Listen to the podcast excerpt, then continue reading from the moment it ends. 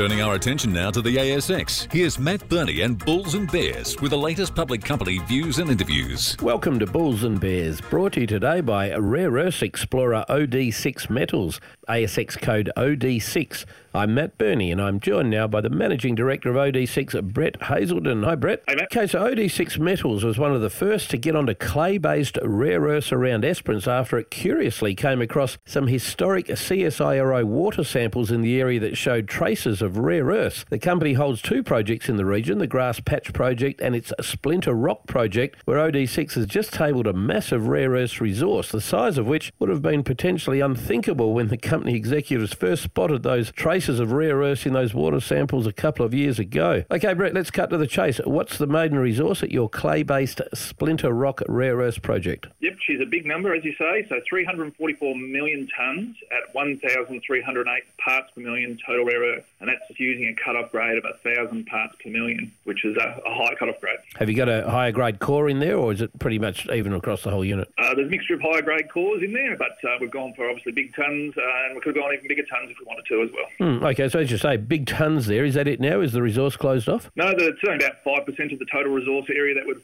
um, stated to date, and we've got drilling underway currently, so we're expecting to expand that uh, resource even further over the next six to 12 months. Okay, so what are the key rare earths in your deposit, and what are they typically used for? So there's the four key magnet rare earths, so NdPr, which is the light uh, rare earths, um, and then there's also dysprosium and terbium. Uh, they're quite rare outside of uh, China, so it is a good thing to have. They make up 23% of the ore body and uh, 90% of the value going forward. So these are rare earths used in electric vehicles, right? Electric vehicles, wind turbines, even your air conditioner has them. Now, clay-based rare earths are typically lower grade than hard rock deposits, although easier and cheaper to mine potentially. But there is some debate around grade. You're at 1,308 parts per million. What are your thoughts on clay-based rare earths grades generally? Yeah, I think you need it above 1,000 parts per million as a grade. We're looking to obviously get up to 13, 14, 1500, um, which is where we're sort of hitting with some of the resources, and that's where we think the economics will need to sit. And your cut-off was 1,000, was it? As a 1,000 part per million cut-off grade. Now, look, metallurgy can sometimes be an issue with rare earths deposits. A lot of different rare earths locked up in there. How does yours stack up? Have you tested it? Yeah, so uh, across the four main deposits, we've got results anywhere from 60% all the way up to 96% uh, recovery so far in acid leaching. So it's a relatively simple process, uh, good results, and we'll keep on looking for the, the best sweet spot in terms of grade and recovery going forward. Now, you said you're still drilling it very quickly. When will you get some results out of the next campaign? Yeah, we'll finish the drilling uh, in the next three or four weeks and uh,